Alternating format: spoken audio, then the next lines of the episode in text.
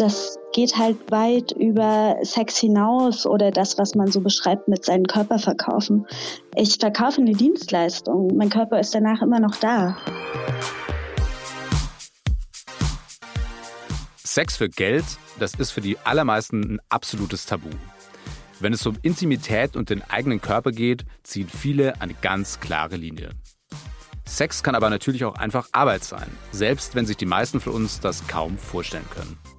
Hallo zu Querfragen, ich bin Christopher, mit mir im Studio sitzt Lara. Und wir stellen uns heute die Frage, wie fühlt es sich an, Sex zu verkaufen? Lara, hast du irgendwann in deinem Leben mal den Gedanken gehabt, Sex für Geld zu verkaufen? Ja, jetzt, äh, nicht so direkt, ne? Also ich habe natürlich schon ab und zu drüber nachgedacht, wie das wohl für die Frauen und vielleicht auch für die Männer ist, die das tatsächlich tun und habe dann überlegt, ob das irgendwie in irgendeinem Universum auch für mich eine Möglichkeit wäre. Aber ich stand nie so direkt vor dieser Entscheidung, weil ich halt immer irgendwie andere Perspektiven hatte, die naheliegender waren, als Sexarbeit zu machen, äh, Journalistin werden zum Beispiel. Und es ist ja tatsächlich auch so, dass Sexarbeit jetzt nicht als klassischer Beruf gehandelt wird. Also die Bundesagentur für Arbeit hat mir so ziemlich alles nach dem Abi ausgerechnet. So technische Zeichnerin passt 60 Prozent zu dir, Lehrerin 80 Prozent. Aber Sexarbeiterin war da jetzt nicht mit drin. Unsere heutige Gästin Candy Flip ist aber trotzdem zu diesem Beruf gekommen und arbeitet als Escort und Pornodarstellerin in Berlin.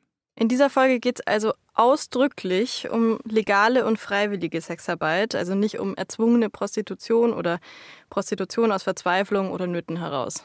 Candy teilte heute ihre eigene Erfahrung zu einigen Fragen wie wie wird man Sexarbeiterin, wie fühlt sich das an und mit welchen Kundinnen hat man Dates. Hallo Candy, schön, dass du Zeit hast für uns und uns über deine Arbeit erzählen willst. Ja, hallo. Danke für die Einladung. Wann hattest du denn deinen letzten Sexjob? Meinen letzten Sexjob hatte ich im September. Da war ja es kurzfristig in Berlin erlaubt zu arbeiten. Da habe ich ein bisschen was gemacht und musste jetzt aber wieder aufhören mit dem neuen Lockdown. Mhm. Was machst du jetzt zwischendurch? Du bist ja hauptberuflich Sexarbeiterin, oder? Genau, also ich verdiene jetzt gerade gar nicht so viel Geld, aber zum Glück ähm, habe ich auch andere Projekte. Also ich mache ja auch Filme, erotische Filme, die aber eher so ein bisschen in die künstlerische Richtung gehen, also die nicht so darauf angelegt sind, Geld zu verdienen. Aber in diesen Projekten gibt es natürlich immer was zu tun für mich. Und damit beschäftige ich mich gerade so ein bisschen. Ich habe auch ein OnlyFans gestartet, das ist eine Online-Form der Sexarbeit. Zu tun habe ich, aber Geld kommt gerade nicht so richtig rein. Dann Gehen wir nochmal zurück zu deinem letzten äh, Sexjob, der war im September. Kannst du uns beschreiben, wie der ausgesehen hat? Also war das ein normaler Job für dich oder was Besonderes? Ich kann es mir gerade gar nicht vorstellen, wie das abläuft. Ich war da in meinem Studio. Ich arbeite in einem Domina- und Bizarre-Studio. Und wir haben während Corona jetzt natürlich besondere Regelungen wir haben ein Hygienekonzept, das streng eingehalten werden muss. Das umfasst, dass beim Reinkommen der Kunde eine Maske bekommt. Ich habe natürlich auch eine auf. Dann werden die Hände gewaschen, dann geht's erstmal zum Vorgespräch und da nehme ich dann auch die Kontaktdaten von dem Kunden auf. Die werden dann sicher verwahrt für den Fall einer Infektion. Und dann läuft es eigentlich wie normalerweise auch. Also ich bespreche mit meinem Gast, was wir machen werden, worauf er Lust hat, worauf ich Lust habe, was ich anbiete und so weiter. Und dann geht's los. Die Einschränkung zur Zeit ist natürlich, dass es alles mit Maske stattfinden muss. Das heißt, gewisse Praktiken können einfach nicht stattfinden, so wie Küssen oder anderes, wofür man halt den Mund braucht. Aber da ich ja im BDSM-Bereich arbeite, gibt es natürlich auch viele andere Möglichkeiten mhm. zu spielen. Also mit Fesseln, mit Strafen, mit äh, gewissen Schlagwerkzeugen, solche Geschichten. Wenn du dann einen Kunden hast, wenn der bei dir ins Studio kommt, wie läuft so ein Gespräch ab? Also ich nehme an, das unterscheidet sich sicherlich, ob jemand zum ersten Mal zu dir kommt, ob jemand regelmäßig kommt. Aber ich würde gern wissen, wenn ich zum Beispiel zu dir kommen würde und ich hätte Lust auf deine Dienstleistung, was besprechen wir da genau? Also erstmal schreiben wir im Vorfeld E-Mails. Das ist auch bei jeder Sexarbeiterin ein bisschen anders, wie sie den Buchungsprozess gestaltet. Aber in meinem Fall findet das zum Großteil über E-Mails statt. Das heißt, du müsstest erstmal meine E-Mail-Adresse finden und mir eine Nachricht schreiben, die so formuliert ist, dass ich dann auch Lust habe, dich zu treffen. Das bedeutet, dass du mir nicht nur schreibst, so, hey, hast du Bock oder so, sondern dass derjenige sich ein bisschen vorstellt, ähm, mir einen Terminvorschlag schickt und mir schreibt so ein bisschen, worauf er Lust hat. Da gehen auch immer ein paar E-Mails hin und her. Also ich frage dann auch nach, wenn ich noch was wissen will, was mich interessiert. Oder der Kunde hat gewisse Fragen, einfach um abzuchecken, ob mein Angebot zu seinen Wünschen passt. Das passiert sehr viel im Vorfeld und da verlasse ich mich dann auch auf mein Bauchgefühl, ob ich demjenigen einen Termin anbiete oder nicht. Und ich glaube, dadurch sortiere ich schon ganz gut vor, dass es dann auch wirklich passt. Weil ich will ja auch niemanden enttäuschen, der zu mir kommt und denkt, er kriegt Dienstleistungen XY, dabei biete ich die gar nicht an. Und dann im Vorgespräch geht es eigentlich auch nochmal darum, aber eben konkreter, weil das passiert ja direkt, bevor man anfängt zu spielen. Und da kann man dann auch die Tagesform mit einbeziehen. Also worauf hast du jetzt gerade Lust? Worauf habe ich jetzt gerade Lust? Was können wir da zusammen machen? das muss auch nicht alles total durchgeskriptet sein. Ne? Also mir genügt es, wenn da gewisse Grenzen abgesteckt werden und dann kann man auf jeden Fall auch mit dem Flow gehen. Aber zur Vorbereitung gehört natürlich auch, dass man zum Beispiel noch Spielzeuge zurechtlegt, die wir benutzen wollen in der Session und solche Sachen. Wie viel Zeit planst du denn dann für einen Kunden ein zum Beispiel? Also wenn die Session selbst eine Stunde geht oder so, dann sind meistens 10, 15 Minuten vorher Vorgespräch. Es kann auch kürzer sein. Also wenn ich den schon kenne und wir schon mhm. wissen, was wir machen wollen, dann geht das ganz fix. Aber wenn man sich zum ersten Mal sieht, dann braucht man oft auch ein bisschen mehr Zeit. Trinken wir erstmal ein Glas Wasser und besprechen das. Dann geht meistens der Kunde nochmal duschen und dann fangen wir an. Mhm.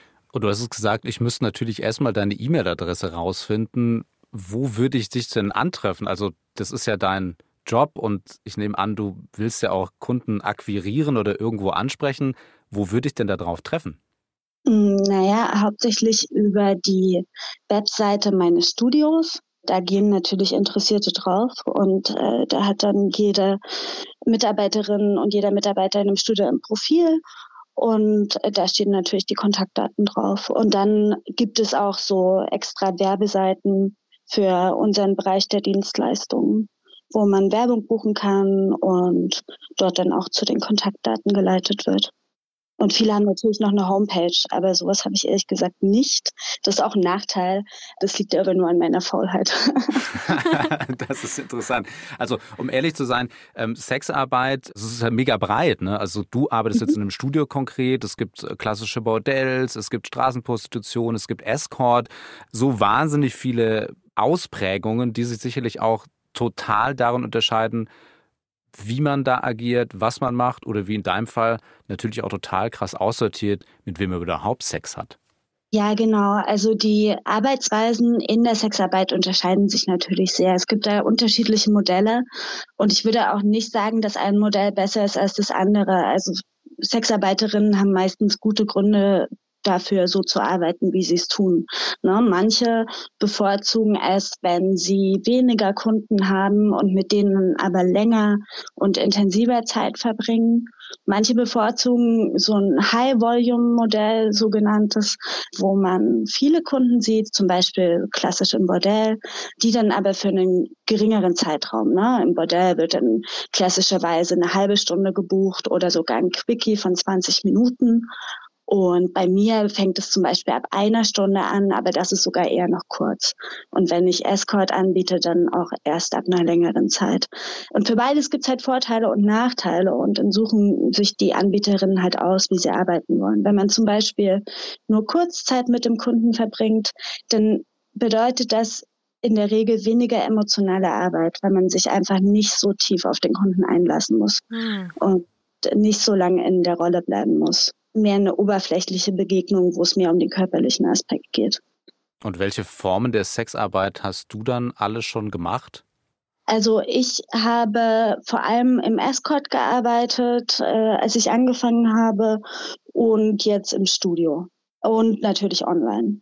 im Studio, das ist ja schon so eine Art Bordell. Es ist halt ein spezialisiertes Bordell für bizarre Dienstleistungen. Dadurch unterscheidet es sich auch von einem normalen Bordell ein bisschen, aber es hat auch gewisse Ähnlichkeiten. Wie würdest du dann deinen Rhythmus so beschreiben? Also hast du irgendwie so eine Mindest- oder Maximalanzahl von Kunden in der Woche zum Beispiel? Also wie viele Kunden hast du so am Tag in der Woche?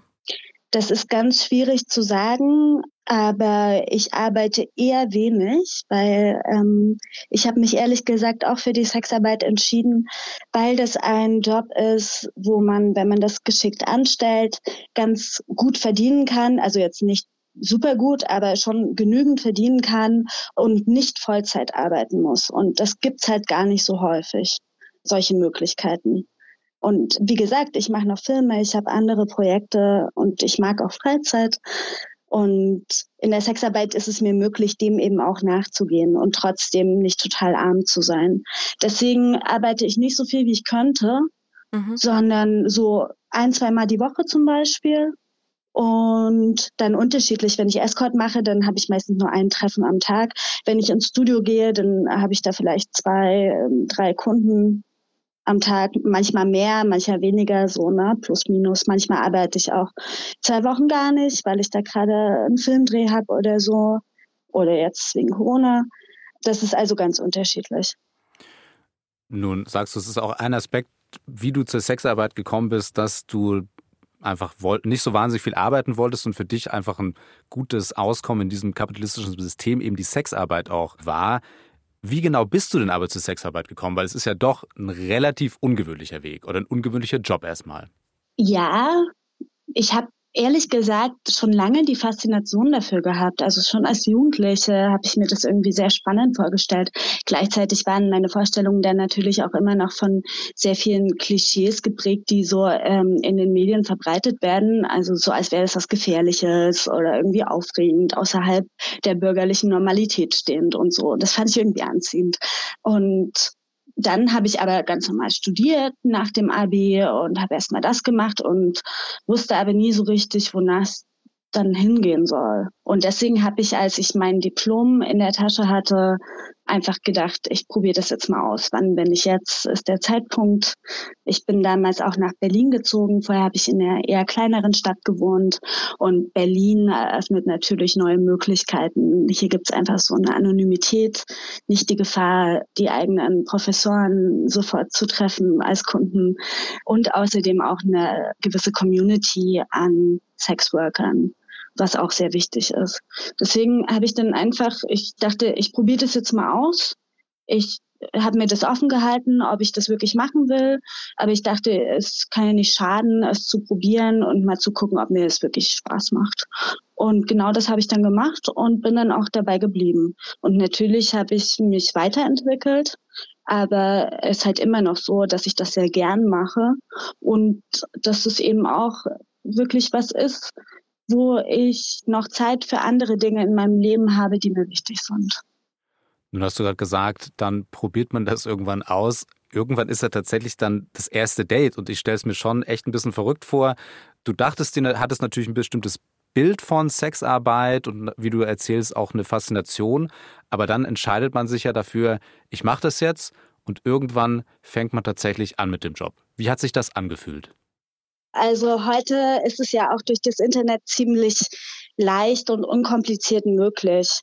Ich habe damals mich auf einer Online-Plattform angemeldet, wo man echt nicht viel braucht, um sich ein Profil zu erstellen. Also da reichen ein paar Handyfotos, die müssen nicht professionell sein. Man schreibt einen kleinen Text über sich und dann bekommt man Anfragen von Kunden.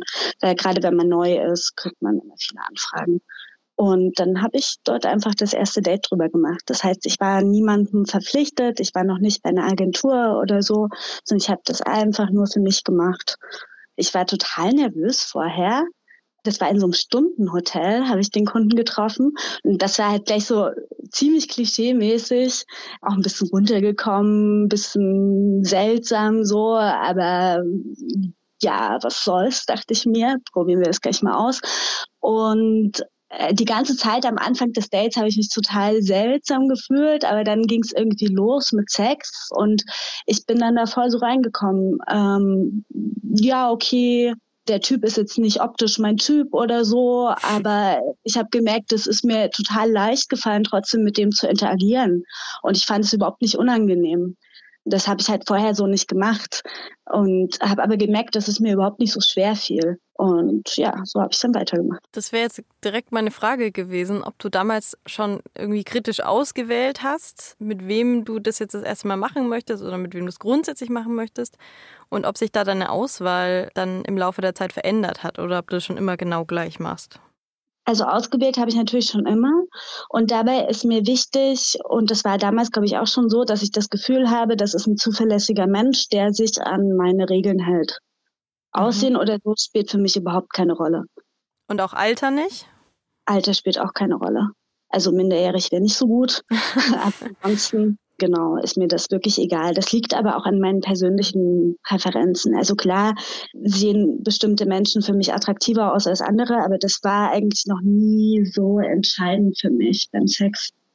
Hast du dann generell auch eher mehr Kunden, die öfter zu dir kommen oder sind das Kunden, die nur einmal da sind? Weil ich kann mir vorstellen, wenn man als Kunde häufiger zu dir kommt, dann lernt man das ja auch kennen und weiß so, Candy mag das und das und das sind die Grenzen und ich kann mir auch vorstellen, dass es vielleicht als Kunde spannender ist, wenn man besser weiß, was man da bekommen kann.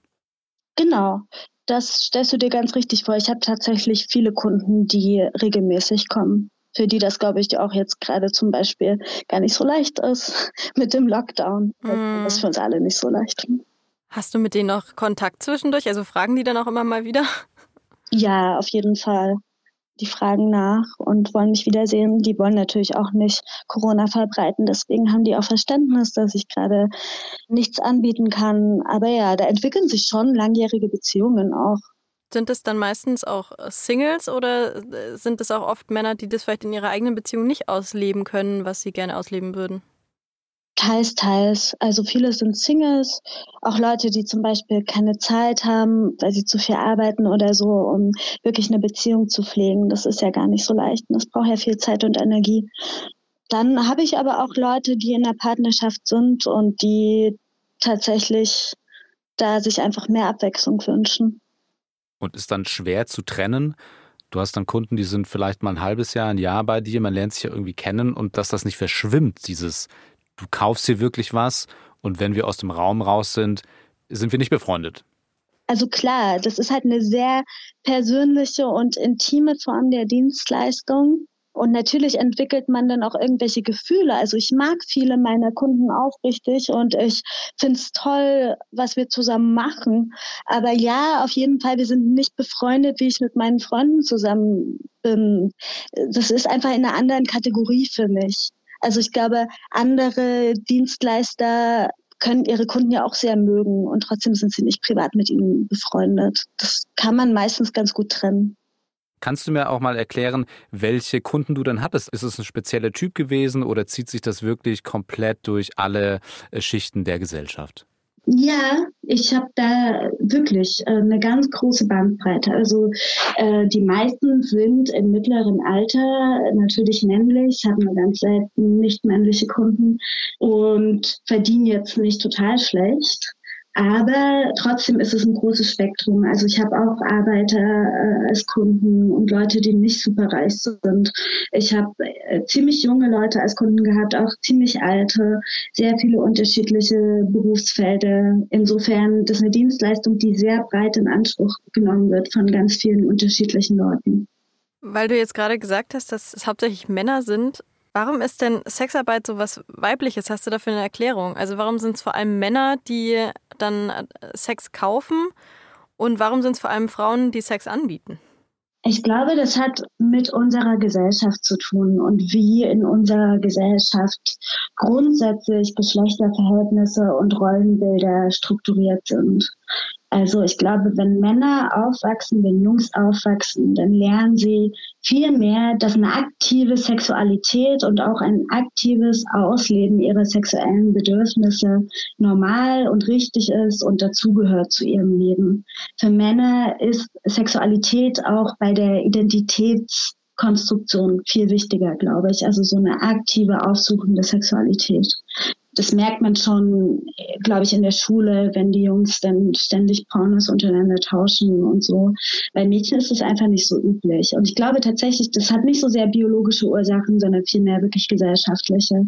Also wer wird wozu ermuntert, für wen ist sowas ein akzeptables Verhalten und für wen nicht. Und für Frauen ist es halt immer noch viel weniger. Frauen werden heute auch mehr ermutigt, mit ihrer Sexualität zu spielen, aber das ist noch lange nicht so weit wie bei Männern. Und ich glaube auch für die Identität, für das eigene Selbstkonzept ist es bei Männern einfach viel wichtiger, dass sie eine aktive Sexualität haben als für Frauen. Also Männer fühlen sich, glaube ich, schneller als irgendwie defizitär oder nicht richtiger Mann, wenn sie nicht immer mal einen wegstecken können, sozusagen. Und deswegen wird es von Männern mehr gesucht. Die meisten Männer sind nun mal heterosexuell, deswegen bieten mehr Frauen das an. Es ist aber auch nicht so, dass Prostitution nur von Frauen angeboten wird. Es gibt auch eine mhm. sehr große schwule Prostitutionsszene und natürlich gibt es auch viele genderqueere Menschen, die Prostituierte sind. Aber die Käufer sind schon zum großen Teil Männer. Und äh, ja, für Frauen ist es halt nicht so üblich. Frauen haben da auch viel mehr Komplexe, wenn sie eine sexuelle Dienstleistung kaufen. Für Frauen ist es eher so, dass sie selbst in der Sexualität begehrt werden möchten. Ich glaube, das lernen wir in der weiblichen Sozialisation hin zur Sexualität ganz sehr, dass es für eine Frau sexuell wichtig ist, dass jemand anders sie will. Und für Männer ist es eher wichtig, dass sie aktiv wollen. Mhm. Ich glaube, das spielt sich so in diesem Businessbereich eben auch wieder. Du hast ja aber angedeutet, dass du zumindest schon mal ein paar Frauen äh, quasi Sexdates mit denen hattest. Verhalten die sich dann auch anders als deine männlichen Kunden? Ja, also wie gesagt, das sind im Vergleich so wenige, dass ich das gar nicht äh, so, so richtig sagen kann, sondern natürlich verhalten sich auch Frauen unterschiedlich und nicht alle Frauen sind gleich so wenig wie alle Männer. Aber ich hatte bis jetzt den Eindruck, dass die Frauen tatsächlich vorsichtiger sind oder auch ein bisschen komplizierter so. Die sind sich nicht sicher, was sie wollen und was sie überhaupt wollen dürfen und brauchen dann mehr so ein bisschen an die Hand genommen werden oder dass man ihnen das Gefühl vermittelt, dass es jetzt in Ordnung ist, dass sie diese sexuelle Dienstleistung in Anspruch nehmen. Aber wie gesagt, das sind nur Tendenzen, das gilt auch nicht für alle. Du hattest vorher erzählt, du bist in Berlin natürlich auch in eine Situation geraten, wo es ein bisschen anonymer war, wo es ein bisschen freier war, wo es für dich wahrscheinlich auch einfacher war, Sexarbeit anzubieten. Ja. Liegt natürlich auch daran, dass für die meisten Menschen Sexarbeit ein totales Tabu ist. Das können sich super viele überhaupt nicht vorstellen. Riesiges gesellschaftliches Stigma. Warum ist das deiner Ansicht nach so? Warum können sich Menschen wahnsinnig viele Berufe vorstellen, auch wahnsinnig langweilige Berufe, ähm, aber Sexarbeit vollkommen ausgeschlossen ist. Ich glaube, da sind halt immer noch so gesellschaftlich geteilte Mythen am Werk über Sexualität im Allgemeinen. Ich glaube, Sexualität wird immer noch sehr mystifiziert. Es gibt da gewisse Annahmen darüber, was Sexualität ist und wie Sexualität funktioniert. Das sind so Annahmen wie, dass Sexualität für Frauen zumindest was Intimes ist, was Persönliches, auch was Verletzliches, was schnell kaputt gehen kann, was man nicht mit jedem teilen darf, weil man sonst irgendwie Schaden nimmt. Ja, dass irgendwie gewisse Körperteile einer Frau sind anscheinend verletzlicher als andere, so auch was die psychische Verletzlichkeit angeht. Ich kann mir das auch immer nur so halb erklären, aber ich glaube, das hat insgesamt mit so einer Mystifizierung von Sexualität zu tun, die ja schon lange Tradition hat in unserer Gesellschaft. Natürlich auch so ganz patriarchal, einfach mit so einer Kontrolle von Sexualität. Du hast gerade gesagt, dass das auch viel damit zu tun hat, dass Frauen dann äh, so eine gewisse Verletzlichkeit befürchten. Also da denke ich mir tatsächlich, das ist ja auch so. Also wenn ich jetzt überlege, dass ich mit jemand Fremden Sex habe, dann ist mein erster Gedanke, was kann mir da alles passieren? Weil da kann ja wirklich was kaputt gehen. Also wenn ich äh, zu zweit mit jemandem in einem Raum bin, der dann irgendwie doch nicht so nett ist wie über E-Mail gedacht, dann ist es ja tatsächlich so, dass man dann ein gewisses Risiko eingeht.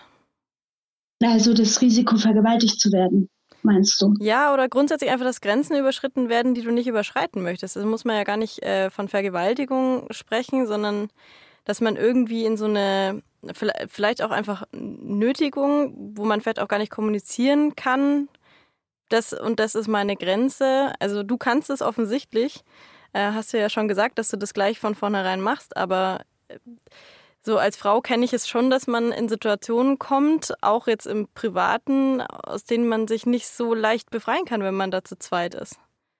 Ja, also ich muss sagen, ich kenne das auch aus dem privaten Bereich vor allem. Und natürlich war das auch meine Sorge, bevor ich mit Sexarbeit angefangen habe. Aber ganz interessant ist tatsächlich, dass in der Sexarbeit die Grenzen klarer sind als im privaten. Man spricht vorher darüber, was man machen möchte. Man schreibt in seinem Profil mehr oder weniger verklausuliert, was man anbietet und was nicht. Man macht es vorher in einem Gespräch klar.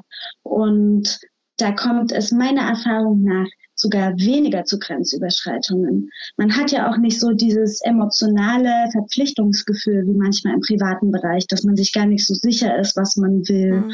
Oder dass man sich jemandem irgendwie verpflichtet fühlt oder jemandem Gefallen tun will und solche Sachen. Ich finde, solche Faktoren tragen eher dazu bei, dass man seine eigenen Grenzen überschreitet oder überschreiten lässt.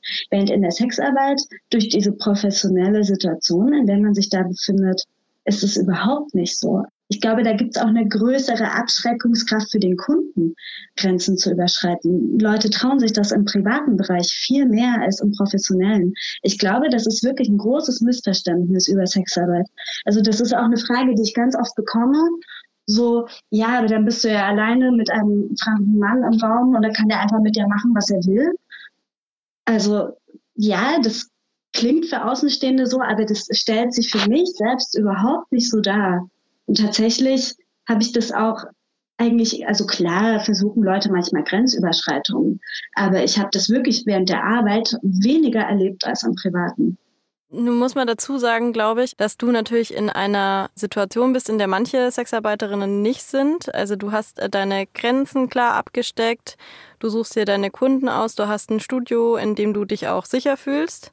Und es gibt natürlich auch Bereiche der Sexarbeit, bei denen es anders aussieht. Aber auch da sollte man nicht vorschnell sein und den Leuten dann absprechen, dass sie ihre eigenen Entscheidungen treffen können. Also auch wer auf der Straße arbeitet, da noch viel mehr bietet bestimmte Sachen an und bestimmte Sachen nicht. Mhm. Also gerade im niedrigeren Preissegment ist es ja so, dass alles extra kostet. Will man die Titten anfassen, kostet extra. Soll die Frau sich ausziehen, kostet extra. So, gerade auf der Straße ist das so. Und wenn der Kunde nicht extra bezahlt, dann gibt es diese Sachen halt auch nicht. Natürlich gibt es Zwangssituationen, natürlich sind wir anfällig, also natürlich kann uns Sexarbeiterinnen Gewalt geschehen. Aber ich glaube, das liegt nicht an der Sexarbeit an sich, sondern eher an den Begleitumständen, unter denen sie teilweise stattfindet. Also wenn mhm. jemand zum Beispiel keinen legalen Aufenthaltsstatus im Land hat oder die Gesetzgebung irgendwie so ist, dass die Person illegal arbeitet, dann ist sie natürlich anfälliger dafür, dass die Kunden Gewalt ausüben, weil sie wissen, dass die Person sich nicht an die Polizei wenden kann. Oder wenn man sehr arm ist und unbedingt Geld braucht, dann ist man auch mehr bereit, Grenzüberschreitungen in Kauf zu nehmen und irgendwie durchzuhalten, nur damit man das Geld bekommt. Ich glaube aber, das gilt eben in anderen prekären Jobs auch. Na? Also auch eine prekäre Hausangestellte oder so 24-Stunden-Pflegerin, die Migrantin ist, die vielleicht hier illegal angestellt ist und arbeitet, die ist auch anfälliger und vulnerabler für Ausbeutung und Gewalt. Das ist kein Problem, was die Sexarbeit per se mit sich bringt. Also ich finde diese Assoziation von Sex und Gewalt äh, eher problematisch. Warum denken die Leute, dass ausgerechnet Sex mit Gewalt einhergeht? Das hat eigentlich nichts miteinander zu tun. Du sagst ja über dich selber, dass Sexarbeit für dich auch eine Möglichkeit ist, innerhalb von einem patriarchalen System Handlungsfähigkeit wieder zu erlangen. Meinst du damit auch jetzt eher so diese, diese finanzielle Komponente oder meinst du damit schon auch das, was du gerade beschrieben hast, vielleicht auch diese Machtverhältnisse anders zu gestalten, als sie in manchen oder vielleicht vielen privaten Beziehungen aussehen? Ja, ich meine tatsächlich beides damit. Was das letzte betrifft, äh, ja, auf jeden Fall. Ich habe durch die Sexarbeit viel über mich gelernt und ich habe gelernt, besser Grenzen zu setzen, auch im Privaten. Ich habe dadurch gelernt, dass ich Dinge nicht kostenlos machen muss. Also ich glaube, in der weiblichen Sozialisation, also wenn wir aufwachsen und lernen, dem Rollenbild einer Frau mehr oder weniger zu entsprechen, dann lernen viele auch zu gefallen und ja zu sagen, für andere da zu sein und anderen Gefallen zu tun und solche Dinge. Und ich habe gelernt, dass ich das nicht einfach so machen muss, sondern dass ich das wirklich als Dienstleistung begreifen darf, für die man mich dann eben auch bezahlt oder ich mache es eben nicht. Und das ist für mich persönlich sehr empowernd. Wenn du jetzt ja schon sagst, du hast quasi da auch für dein Privatleben mitgelernt, hast du da noch andere Sachen mitgenommen? Also irgendwie hat die Sexarbeit noch anders dein Privatleben verändert? Ich stelle mir das ja oft vor oder man hört es auch sehr oft, dass es zum Beispiel für gewisse Partnerinnen oder Partner ein Problem sein könnte, wenn das Gegenüber als Sexarbeiterin arbeitet. Ja, das ist wohl leider so. Ähm, ich muss sagen, ich habe da ziemliches Glück. Also ich bin in einer langjährigen Partnerschaft. Wir waren auch schon zusammen, bevor ich mit Sexarbeit angefangen habe. Und außerdem arbeite ich auch viel mit meinem Freund zusammen. Also er ist auch teilweise als Sexarbeiter tätig. Wir machen das Modells zusammen, so ähm, drehen Filme zusammen, solche Sachen. Also äh, wir haben da wirklich wenig Probleme mit der Sexarbeit. Wir haben insgesamt auch eine offene Beziehung und wenn es Probleme mit Eifersucht oder so gibt, dann sind das eher, ist es eher bei privaten Affären so. Mhm. Ähm, aber die Arbeit kann man ziemlich gut einfach Arbeit sein lassen. Wie unterscheidet sich dann denn Privatsex und Arbeitssex? Also ich kenne ja nur Privatsex und ich habe es noch nie verkauft. Vielleicht kannst du das beschreiben, wo da die ganz großen Unterschiede sind. Und ich glaube, da gibt es wirklich ganz große Unterschiede. Ja, die gibt's. Das ist natürlich vor allem mein eigenes Gefühl dazu. Ne? Also ich bin da in einem anderen Modus und in einer anderen Rolle sozusagen. Und das macht den ganz großen Unterschied. Wenn ich beruflichen Sex habe, dann bin ich halt in meiner Dienstleistungsrolle und ich habe andere Ziele sozusagen. Ich habe das Ziel, eine gute Zeit zusammen mit dem Kunden zu verbringen. Dazu gehört natürlich auch, dass ich das auch genieße. Also es ist nicht so, dass ich dann meine eigenen Bedürfnisse total ausblende, aber das Ziel der Situation ist einfach ein anderes. Während wenn ich eben privaten Sex habe, da geht es darum, dass ich mich total fallen lassen kann, zum Beispiel mit meinem Freund oder andere Sachen eben. Dann geht es einfach um mich und um den Partner. Jetzt würde ich nochmal eine Frage stellen, die ganz grundsätzlich ist. Wie fühlt sich das denn an, Sex zu verkaufen. Und für dich ist ja die Feststellung auch super wichtig zu sagen, du verkaufst Sex und du verkaufst nicht deinen Körper.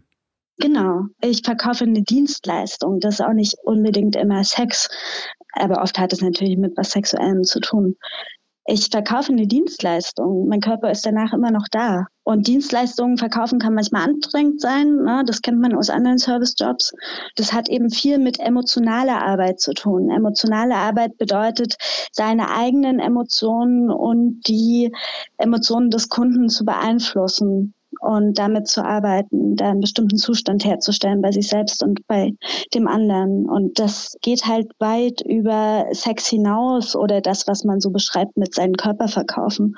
Sein Körper verkaufen, ja, ich meine, in einer gewissen Hinsicht tun wir das alle, wenn man das so betrachtet, dass es bedeutet, wir arbeiten mit unserem Körper. Wir benutzen unseren Körper, um was Bestimmtes zu machen. Aber das macht man wirklich in jeder Arbeit. Als Wissenschaftlerin sitzt man am Schreibtisch, darf sich da die ganze Zeit nicht wegbewegen und benutzt seinen Kopf und sein Gehirn und das, was da drin steckt und rauskommt äh, für die Arbeit. Oder denken wir an körperliche Jobs als Model, als Leistungssportler aber auch als Servierkraft oder so. Man benutzt immer seinen Körper und gleichzeitig bleibt er aber danach auch noch da und die Arbeit geht meistens halt über den Körper hinaus.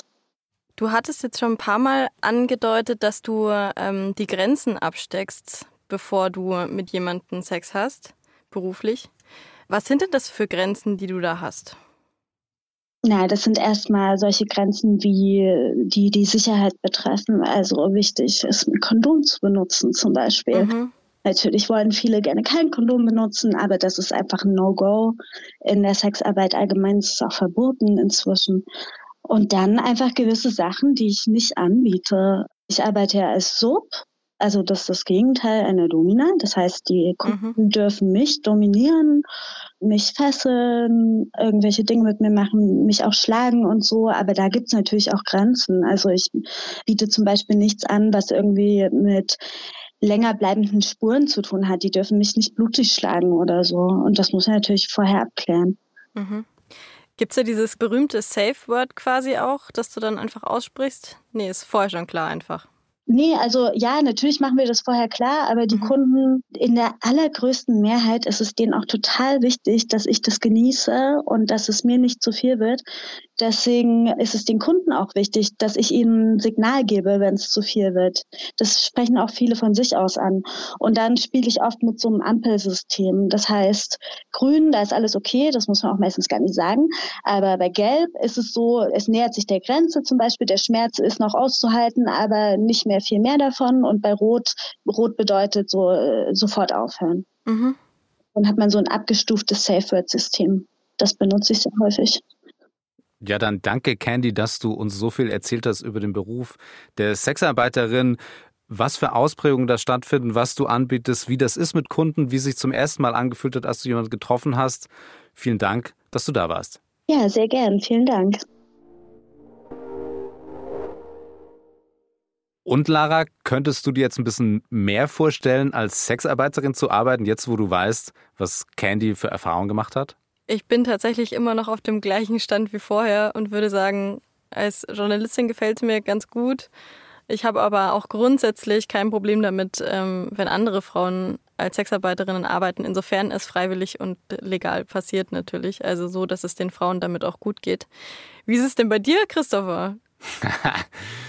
Ja, spannende Frage und ich glaube, viel, was Candy da erzählt hat in ihren Antworten, so Dinge, wo es um Macht geht, wo es darum geht, welches Geschlechtsklischee wir in der Gesellschaft haben, das, ähm, ja, das spielte total viel rein und ähm, ich habe das Gefühl, als Mann, als Sexarbeiter tätig zu sein in so einer ganz klassischen Hetero-Rolle, äh, das ist, glaube ich, einfacher vorstellbar und für mich vielleicht auch leichter vorstellbar, als wenn ich eine Frau wäre, weil es eben darum geht, den meisten Kundinnen wäre ich körperlich überlegen, Grenzen können nicht überschritten körperlich werden. Körperlich überlegen in Kraft, meinst du? In Kraft, genau da wäre, glaube ich, so ein Sicherheitsaspekt, wo ich mich sicher fühlen würde, der wäre, glaube ich, schon sehr viel stärker gegeben, wobei Candy ja auch gesagt hat, dass das eigentlich gar keine wahnsinnig große Rolle spielt. Was ich gerade deshalb interessant finde, weil ich sehr lange verstanden habe, dass sie die Domina sei, aber sie ist ja Sub.